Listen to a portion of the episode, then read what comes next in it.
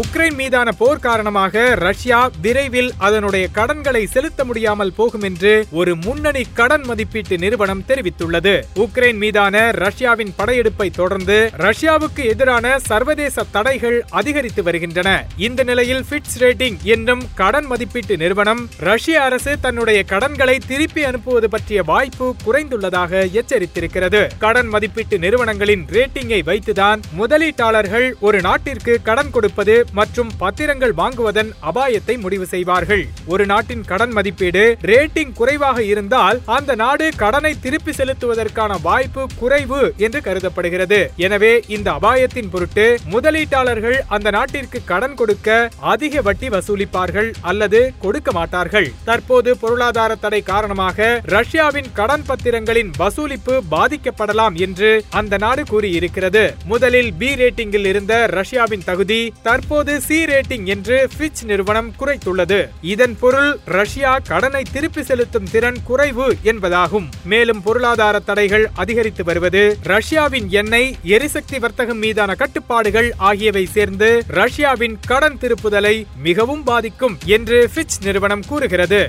Ukraine மீதான ரஷ்ய படையெடுப்பை அடுத்து அமெரிக்காவும் பிரிட்டனும் ரஷ்யாவின் கச்சா எண்ணெயை தடை செய்வதாக அறிவித்தன. உடன் ஃபிட்ச் நிறுவனம் ரஷ்யா மீதான ரேட்டிங்கை குறைத்தது. இதற்கிடையில் ஐரோப்பிய ஒன்றியம் ரஷ்ய எரிவாயுவை வாங்கிக் கொள்வதை நிறுத்தப் போவதாக கூறியிருக்கிறது.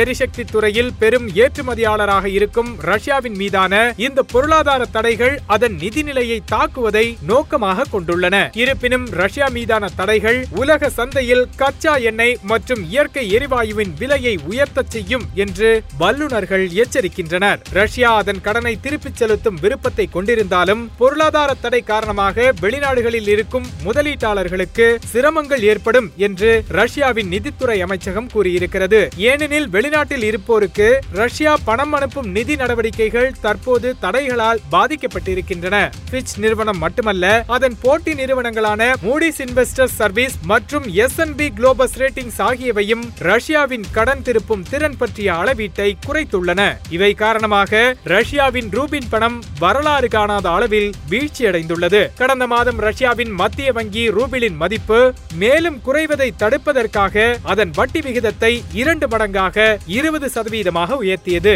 ஆனாலும் இதனால் ரூபிளின் வீழ்ச்சியை தடுக்க முடியுமா என்பது கடினம். மேலும் மெக்டொனால்ட்ஸ் கொக்கோ கோலா மற்றும் ஸ்டார்பக்ஸ் உட்பட டஜன் கணக்கான உலகளாவிய பிராண்டுகள் உக்ரைன் மீதான ஆக்கிரமிப்பு காரணமாக ரஷ்யாவில் தமது வர்த்தகத்தை நிறுத்தியுள்ளன.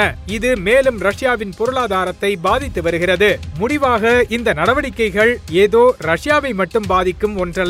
உலக அளவில் கச்சா எண்ணெய் மற்றும் பெட்ரோல் டீசல் விலைகள் தாறுமாறாக ஏறி வருகின்றன. இந்தியாவில் ஐந்து மாநில தேர்தல்கள் முடிவடைந்துள்ள நிலையில் ஒன்றிய அரசு பெட்ரோல் டீசல் விலையை கணிசமாக ஏற்றும் என்று அஞ்சப்படுகிறது.